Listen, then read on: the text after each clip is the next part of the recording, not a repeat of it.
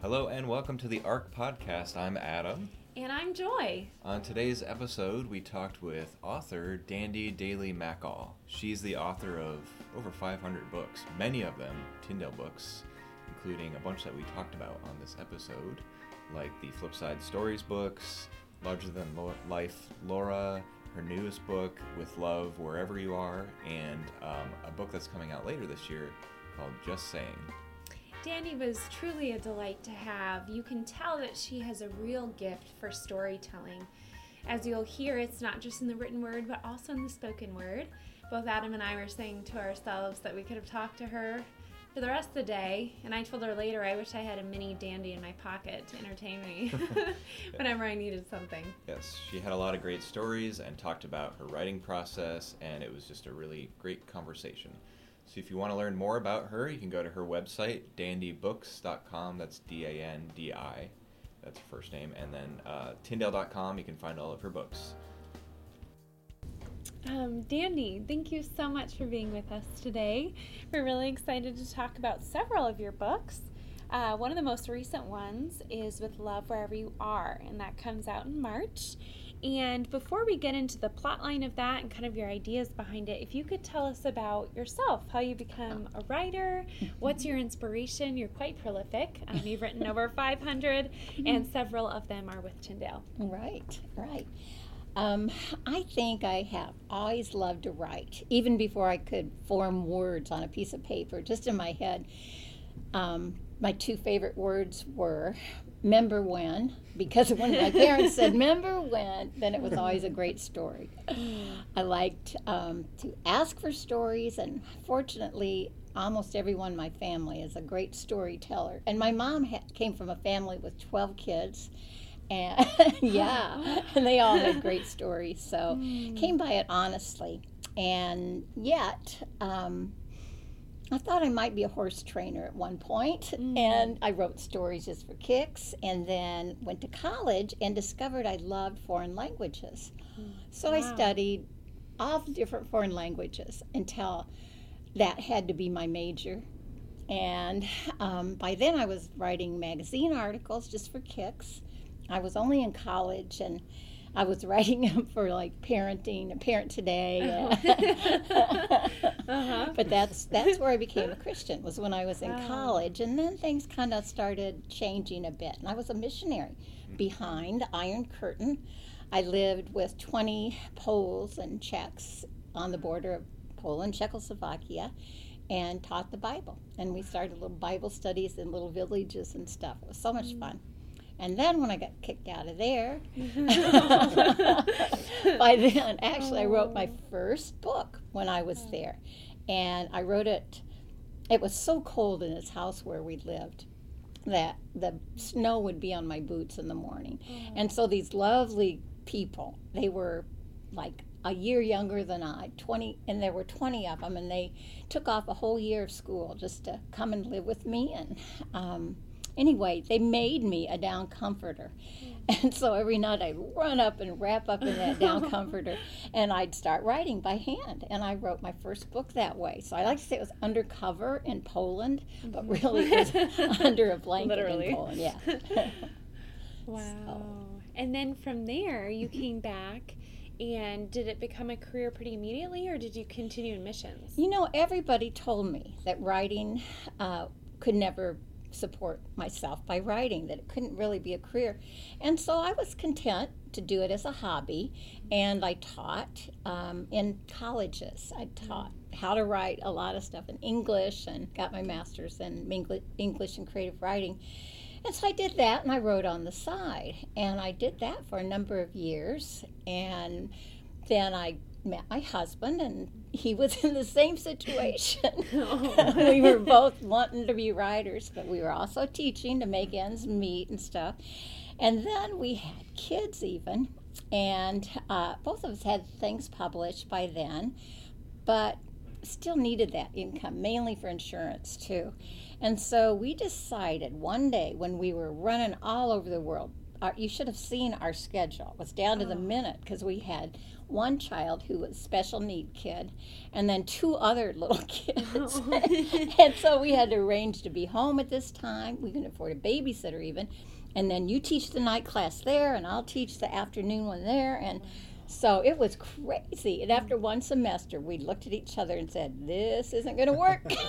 So one of us has to go back to school and get a PhD so we can get benefits and insurance for this kid of ours. And so we decided that the first one who could make more money writing than teaching got to quit teaching and write full time, and the other one had to go back to school. So six months later, I was full time writer. yes, you won. Yay! But it worked out because I'm like a obsessive writer. I love writing. So if I have a minute to spare, I'm writing after my writing hours are done.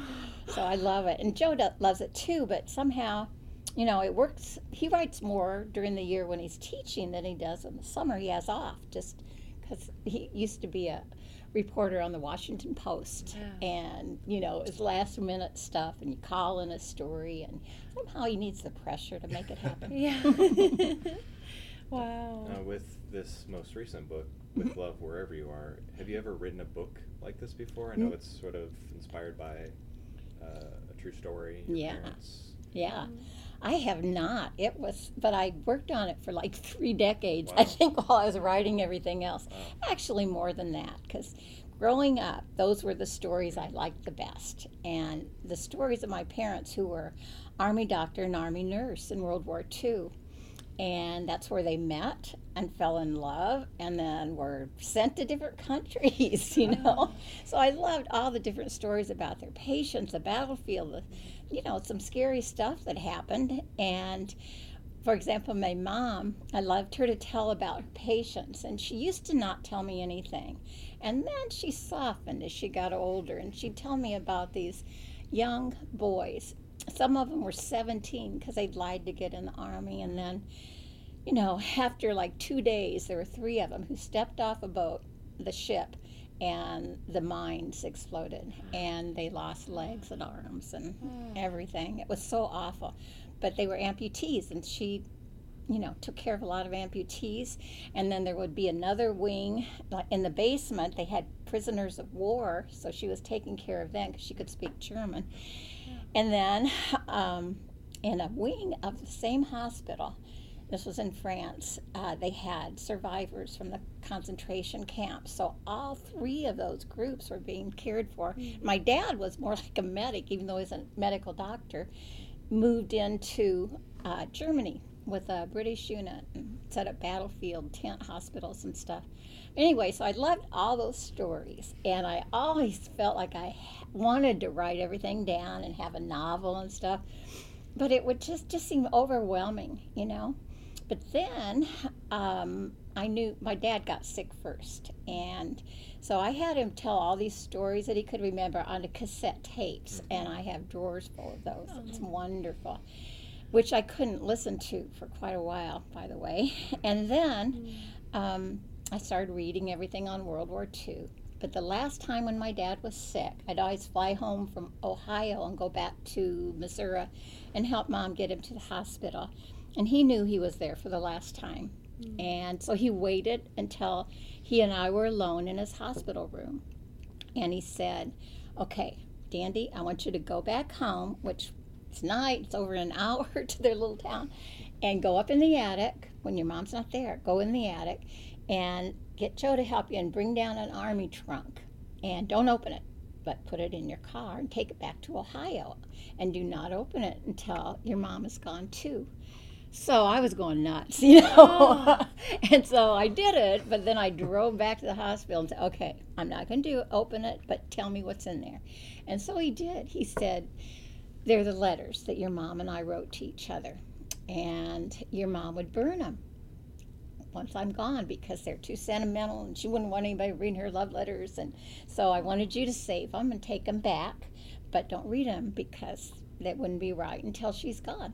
Well, the last five years of my mom's life, she came to live with us in Ohio. And I oh. hadn't read those letters, believe it or not.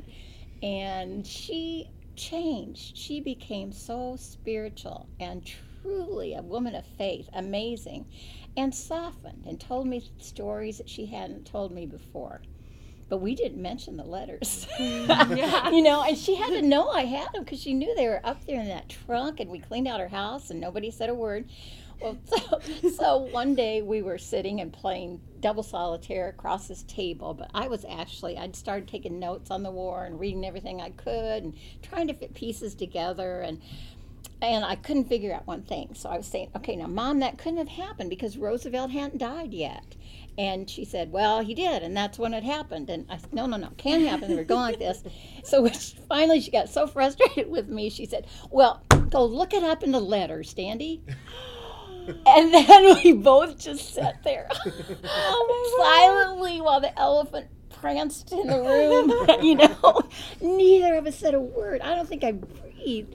And then it seemed like, oh. you know, an hour is probably five minutes. I don't know. But then she just said, Anything else?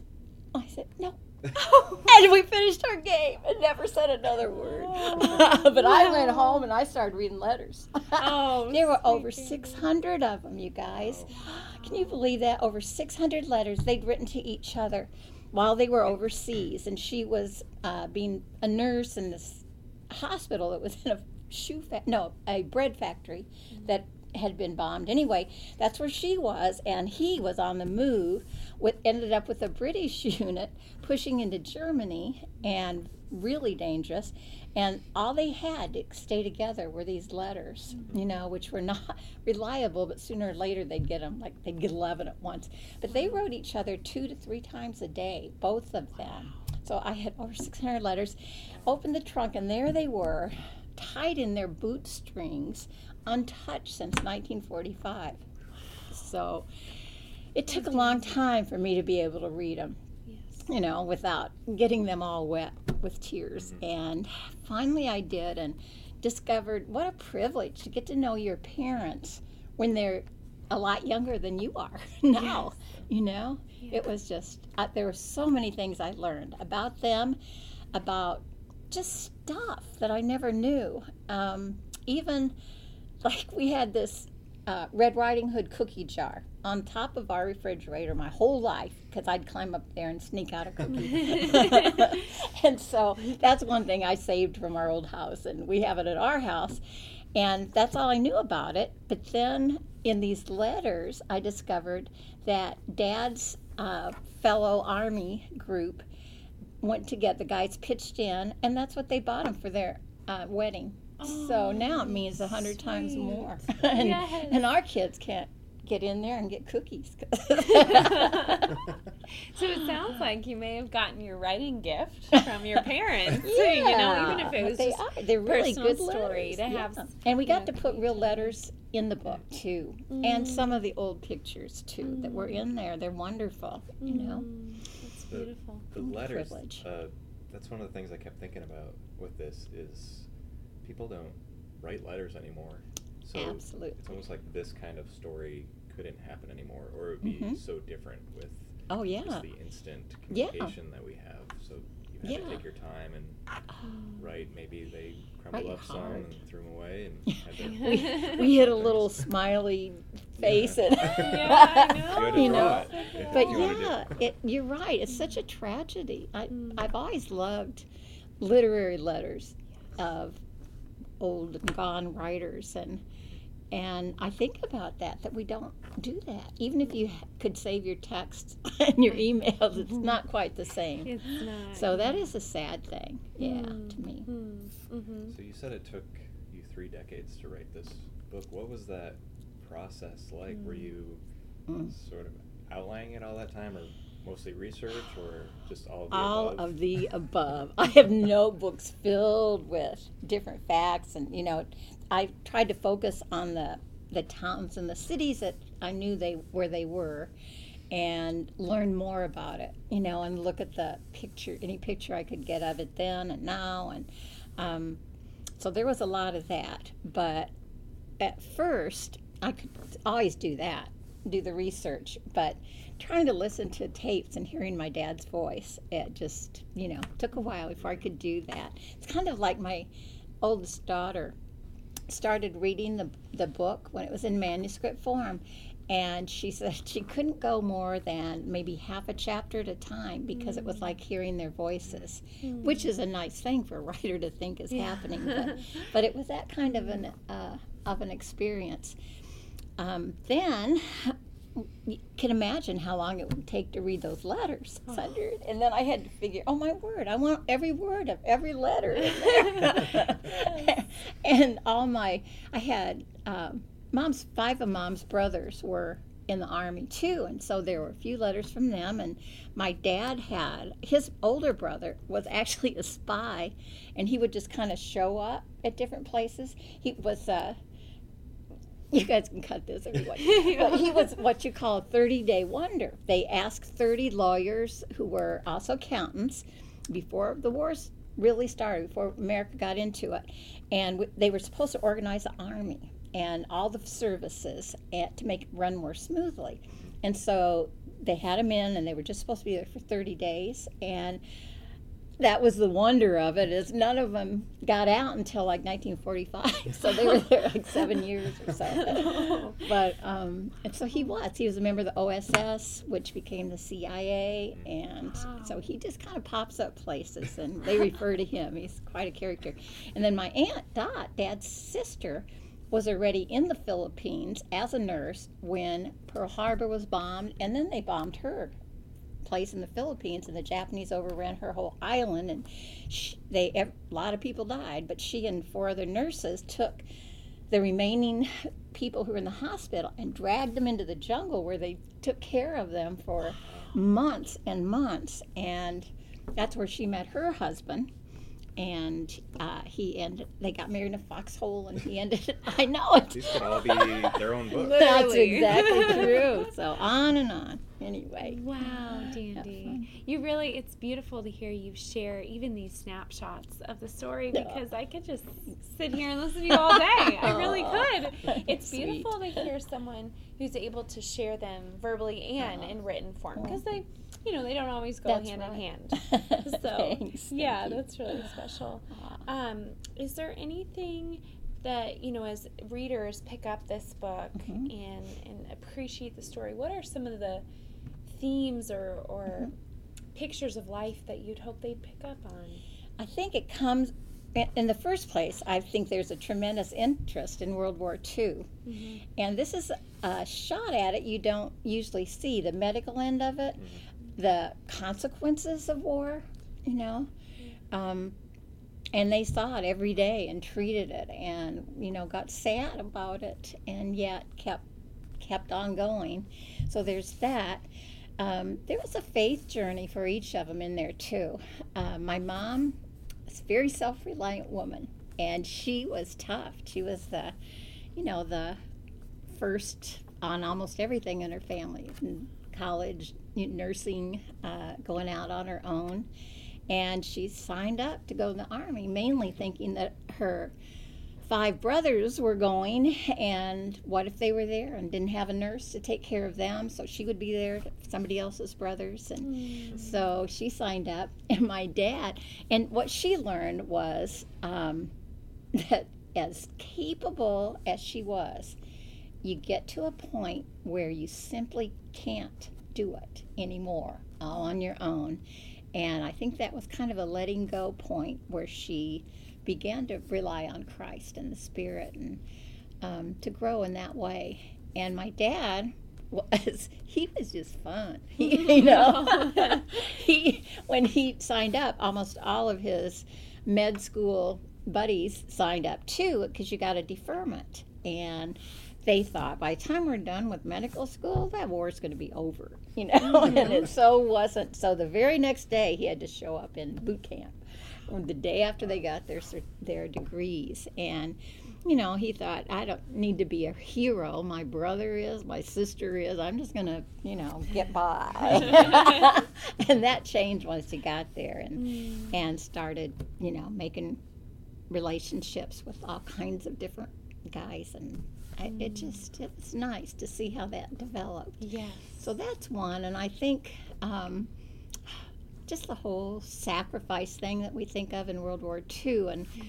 and to wonder if like there was a line in one of my dad's letters that said, What on earth is it that will take two men and one of them will run onto the battlefield and save his buddies and even get shot at and maybe killed, and the other one just kind of hides. I mean, what turns one man into brave and another man into coward when there it doesn't seem like there's anything different neither one of them. Mm. You know, so you do you wonder what what you would do in those circumstances. But then more than that, it really is an unusual romance.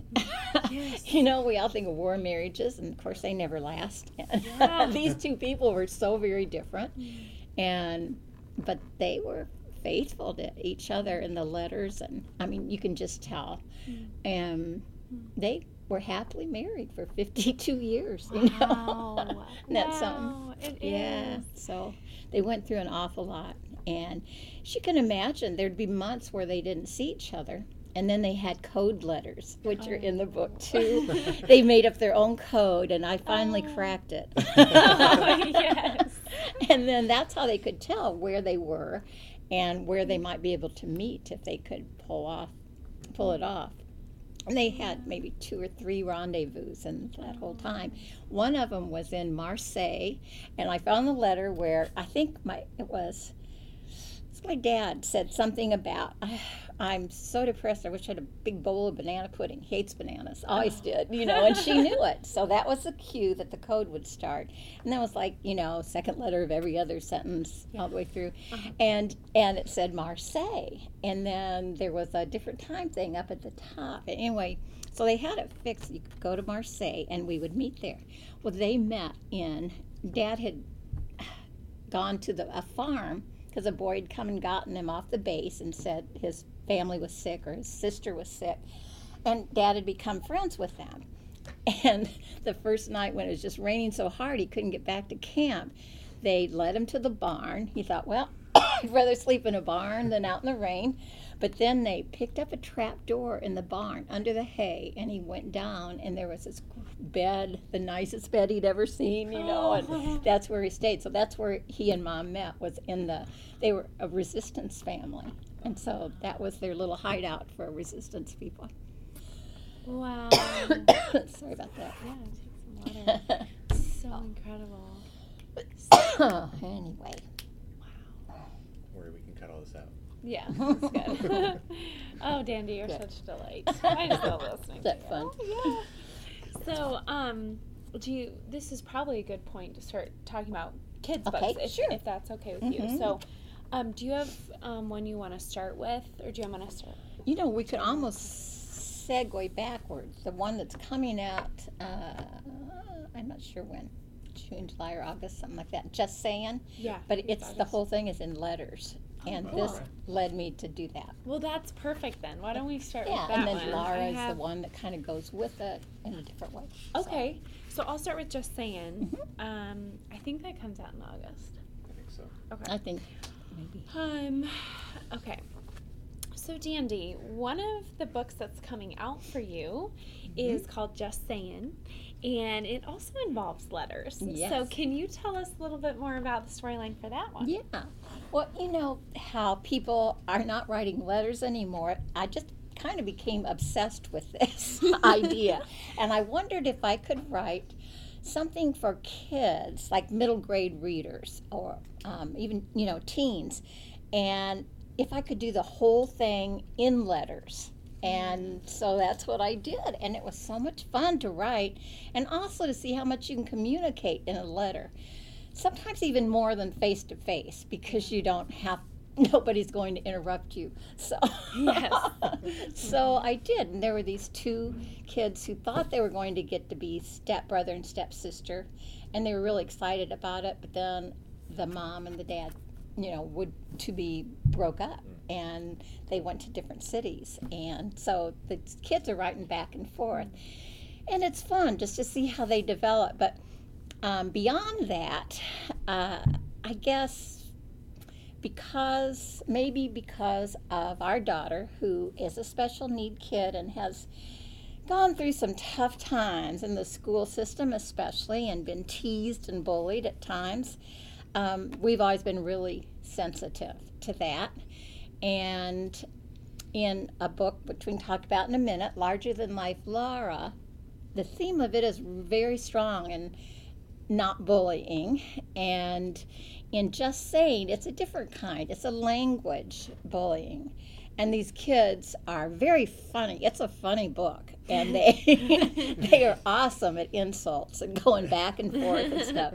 But it's only gradually that she becomes less comfortable with, you know, snapping off these insults, and kind of sees the whole thing about watch your speech. You know, like in the Ephesians, that we need to season our speech and be careful with what you say because you don't always know how it affects somebody and kids are so flippant and they can mm. just say the meanest things that you remember the rest of your life and they would never dream. They couldn't even remember that they said it. Mm. And so that's that's the bullying type the verbal one in that one. And it's in a very funny funny way. So kids won't feel like they're preached to but hopefully they'll pick it up that it's not always funny.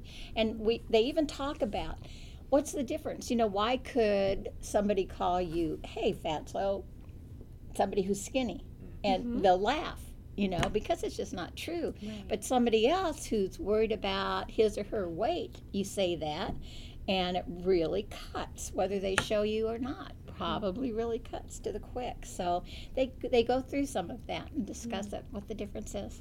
Mm-hmm. Uh, how do you as a writer get into the mind of an 11 and 12 year old? Well, you know what? Fortunately, that's that's where my mind frequently is. it's kind of like changing channels. But it, you know, when I started writing many many moons ago, um, I only wrote for adults. And uh, I did a lot of nonfiction and humor and inspirational and books. And then I had kids and that changed it all. And all of a sudden, I was thinking like those kids, you know. and I thought, I could do this. I could write what I think would really work with her. And so I did. And when they were little, I wrote board books, like little blessing books. Right. And then when they got a little older, I'd do um, picture books and writing, but I'd still do board books. Mm-hmm. And then I they get a little older, and I do those early chapter books. But I still do picture books and board books, mm-hmm. and then you know teen novels. So yes. I've I've done absolutely every age. I guess now I'm they're adults, and I'm back to adult, but. I'm also doing board books and picture yes. books and chapter books and yeah. Wow. So do you have any grandchildren? We do. Okay, so that probably yes, helps it's all too. Yes, yeah. Ellie's age eight, and Cassie is age six, and Maddie is not quite one year yet. Okay. Yeah, they're awesome. Oh, precious. and you know what's fun? They become characters. Like in oh. Backyard Horses, the horse series, the main character is Ellie. Mm. And so when I do book signings, like, you know, book fair or something, she comes with me and she Aww. signs the Backyard Horse series. She loves it. it. And so, of course, Cassie says, So, like, where's mine? Yeah. You know? And so, just saying, has a girl named Cassie. That's precious. I just love it. And Maddie I already did before she was even born. I had a mm. teen, a young adult novel with a character Maddie. named Maddie, but we'll get her too. Yeah. I was going to ask you about the horses, and I think you mentioned uh, earlier mm. that you Oh, thought about being a horse, trainer. You wrote three yes. series, or yeah, oh, at least, yeah, more than that, yeah. probably four, yeah, yeah. for almost, yeah, for about every age. Yeah, Winnie the Horse Gentler it's like put food on our table for years. It just somehow is really connected. I get the best mail and email and letters from kids who are hooked on Winnie. Some of them say, "Dear Winnie," you know, it's so cute.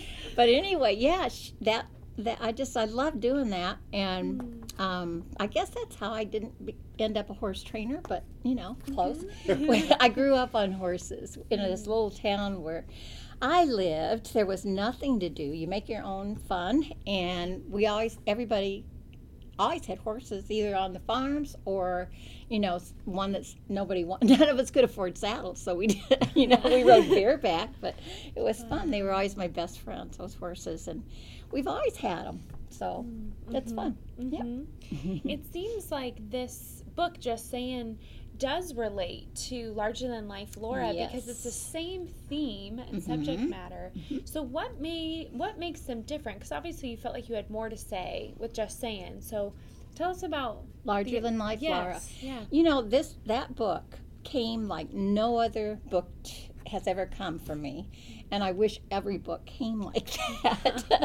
oh, I tell you what, middle of the night, I woke up and it was almost like I could hear this narrator, young Laney. Is a tough kid, and she said, "This." Story is not about me, so I already got a reason to hang it up. I thought, whoa, I like that. So I ran over to my office in the middle of the night and I just wrote it down. And what I wrote ended up being the whole first chapter of that book. And then I couldn't wait to get up and see what would happen next. Honestly, and I just almost wrote as fast as I could, and you know, I was laughing, I was crying at the, it, and I had, but I kept saying to my husband, I kept saying, "This is going to stop, and I won't know how to get out of this mess I'm getting her into," and he just keep writing, keep writing, you know. so, so I did, and you know, it just, I think I was almost halfway through the book before I realized that this book was teaching kids how to write. Mm-hmm. Every single chapter, um, because Laney, the narrator, is learn their class is learning how to write, and so she'll start out and she'll say, "Okay, Miss Smith says that you got to start with a character when you start your book, but." you know, this really isn't about me, even though I'm the character who starts. So, and then you oh. know, and then she'll have like rising action is another. Every the title of each chapter is a part mm-hmm. of writing a story, hmm. and down to climax and the return of climax because she couldn't get it all in one chapter. anyway, but um, hmm. you know, so it's really yeah. There's a girl who comes to their school and is teased mercilessly and yet hmm. returns every meanness with kindness and a smile that's so real and deep that our little narrator makes her mad because she's never smiled like that and she knows it's real and this girl's so nice and does all these good things no matter what they do. And then in the end and i won't give it away but when they do something that's pretty mean to her um, she takes the blame for it of all of them and changes everybody in that whole school especially their class. She becomes um, you know the type of Christ with the redemption. And the teacher even said, Do you know what she did for you? Do you see that? That she took the blame for every one of you and then forgave you? You hmm. know, and and they do, they change. Anyway, so that's that's how it was. I I I was writing stuff that I didn't see until I went back, and, mm-hmm. and usually mm-hmm. it's not like that. Mhm.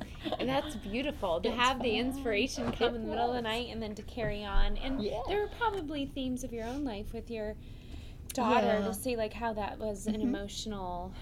Even writing it could have been an Oh, emotional yeah. Yeah. experience of some Mhm. of, yeah. of your own history. I so- remember every time Katie was slighted or made fun of, or the way Mhm. she talked, or Mhm. you know something. And we were involved in Special Olympics, and those kids are so sweet. Almost Oh, all of them, just so. Everybody should go to a Special Olympics game. By the way, Yes. it is awesome. You know, Mhm. parents cheer for both sides. Oh yes. so great. One game, Katie, you know, with only girl on her team, and of course these two boys kept the ball to themselves, you know. And poor Katie was running up and down, here, here, Oh. here, here, I'll throw it, I'll throw you know, and never got the ball. And so I saw this boy on the other team, you know, looking at her like she was the best thing since sliced bread. Yeah. And then he finally got the ball, and he said, "Hey, hey." And then he handed it to Oh, her, to the wrong one. And Katie turned and looked up in the stands at Joe and me. And I stood up and said, Shoot it, Katie. she did. And it was the only basket she made all year. Oh, she made it. She made it. Oh, that's perfect. Is that fun? Oh wow. Oh, really goodness. hmm So, Wow. Some really beautiful stories, Dandi, with some really deep themes, but ones that are approachable and understandable. yeah. And it sounds like you really do use humor, especially with just saying. And sometimes humor is one of the most powerful storytelling techniques. It is. seems. And it doesn't seem to be. I've tried teaching humor, and you can't. No. you know? No, it just has to Mark naturally. Twain said something funny, I can't remember, but something like, at the end of it, the frog died, so I don't Yeah. know. I don't know. yeah. Uh, oh, if you dissect it, like the frog, you dissect it. Oh, Humor. y- You yes, it dissect dies. So you Yeah. you better not. Just let it be as it is. Yeah. Right. Uh huh. Anyway. Oh, So, one of my favorite of the recent things you've done is the flip side Yes. stories, fun. and for two reasons. One, I like the concept of, uh, for people that don't know, you read through the story, you flip the book over, and you get the perspective of the other character. Mhm. I like that. Plus, I have a three and a half year old who wants me to read the same book over and over and over, so it gives some variety. Yeah, that's Same a story, good different- yeah, different angle. Great, yeah. Yeah. Exactly. Oh, Yeah. those, you know what? I had that flip side story idea for 10 years. Oh. 10 years. And, um, you know, people thought it would be too expensive to produce the way I wanted it, which is like really beautiful big Mm. picture book, both directions and both in the same book. Mm. And so I just kind of held out and then came to Tyndale. And, and no, actually, Tyndale came to me. Linda came out and Stephanie, and uh, we were talking about I said, Well, okay, I'm going to show you something. It's my heart, and you won't do it because it's too expensive. Yeah. so I showed him, and she said, we're doing it. Wow. Oh. and she did. She oh, got it through. And they're beautiful. The illustrations are so pretty and they're colorful and it's fun. There's always one vertical picture that the kids love with somebody, you know, like Zacchaeus in the tree looking down. You're looking up at him. And then on the other side, you get to be Jesus looking up in the mm. tree. And it really, and they rhyme and they're sparse text for Bible stories, which I think works for kids. And, um, and I love too the two sides of every story. That's what we've always tried to get our kids to do. You know, say, okay, pretend you're Jen and you're Dan. you know, Yes. now tell us what's wrong. mhm. to see Totally there really are two sides. Didn't work so well with our kids, but hopefully with other people's kids. Yeah. Absolutely. Yeah, and Dandi, one of the, I'll touch on one of your other books called Wow. yeah. And I see that you have that with you. I do. Um, that's also a really precious one. And before we get into that, I'm wondering how do you pick illustrators? Is that something you choose or the publisher chooses? Usually it's the publisher who Okay. chooses it. And, and uh, lots of times I get input or I can make suggestions Sure. or maybe they'll show me three or four things and Yeah. pick them. Um, so, yeah, but Tyndale's great at matching illustrations Mhm. and words, I think. Okay. Nothing is boring, you know. Right. Everything No. pops and it's Yes. colorful and like this one. Wow. It's a good news in four words. And there was a local pastor here who um, gave a sermon, and one of Tyndale's folks was sitting in the crowd and thought that is a good concept. And it's that you could tell the gospel in four words. There's wow, like when creation happened, and then uh oh, which is we all know Yeah, sin entered, we goofed up, and then yes because it was paid for, and ah when you accept it, you, know Yeah. it's a good thing, and then wow, share it. So she thought, isn't that a cool concept? And Lynn and I were thinking, yeah, you know I could do a book on that. And so I mm-hmm. did. And c- want me to read some? Sure. Yes, yeah, please. Okay, and then you can decide what you want. Yeah. All right, first one's wow. Back in the beginning, the world was still dark, no light and no lightning, not even a spark. No schools and no houses, no playground or park. Then, wow. All God did was say, Let there be light. He called the light day, and the dark he called night. The world God created was perfect and right. Look up in the sky because here comes the sun. At night, count the stars if you can, one by one. Then gaze at the moon and say, Wow, God, well done. Just look at the wonders. Oh, let me read you some of um, this, the uh oh, okay? A page of uh oh. Now, Adam and Eve had the world at their feet. The Garden of Eden held every treat, and only one tree from which no one could eat. Along came the snake, who was bad as could be. Did God say, Don't eat? You should listen to me. That fruit is the best. And Eve chose to agree. So Eve took a bite. Uh oh. Adam did too. And God saw it all. Children, what did you do? Since then, we all sin. That means me. That means you. We have to say, uh oh, we're in a bad place. We can't earn God's favor, talk face to face. We're helpless and hopeless in need of God's grace. Why? Uh oh, yes. Shall I read a yes so we don't leave it on the uh Yes, please. Okay. but God had a wonderful, masterful plan. I'll pay for their sin because only I can. I'll save the whole world by becoming a man. God loved us so much that He sent us His Son. So Jesus was born and the plan was begun. His life was just perfect. No sin. Nope, not one. Yet people grew jealous. Don't trust him. Beware. They had him arrested. His trial was unfair. He died on a cross. He was crucified there. Wow. Uh oh. Yes. But that's not the end. Jesus mm-hmm. rose from the dead. He came back to life again, just like he said, and gave us a promise of what lies ahead. Mm. So, anyway, that's the way it goes. That's beautiful. and you know, as you're reading, I'm realizing you have to write for these to be read out loud. Oh, yeah. And that is a whole different theme. It is, yeah. Than you know some of your other nonfiction adult books that are never probably going to be written or Right, read out loud. loud. Yes, it's so beautiful. I want to read books. Yeah. Oh, Dandi, that's beautiful. What a great concept. Yeah. And you, I think one of one of your other skills I'm I'm seeing is that you're able to take some really complex subjects and and again make them very relatable without watering them down or losing the substance. Yeah. You know. And, and you know what? It's, it's not so hard. For maybe I don't have the 11 year old mind. Maybe it's really Yeah. fine. No. but Jesus did say we should be Yeah. like children and understanding and the simplicity, and because it's just there. hmm Right. That's beautiful. yeah. Now, if people want to learn more about you or get Uh-huh. in touch with you, what is Yes. the best way to do that? Okay, I have a lovely new website, and it's Dandi, D A N D I, at dandibooks.com. And uh, there's another site, you can reach it from the main site for um, the novel, you know, with love, wherever you are. And that one's fun too. That page has pictures and a lot of stuff going on there. It's great. And then I'm always on Facebook and pretty much anywhere people go, uh, you know, Goodreads, and Yes. just just type me in in the search, Dandi Daley Mackall. Okay.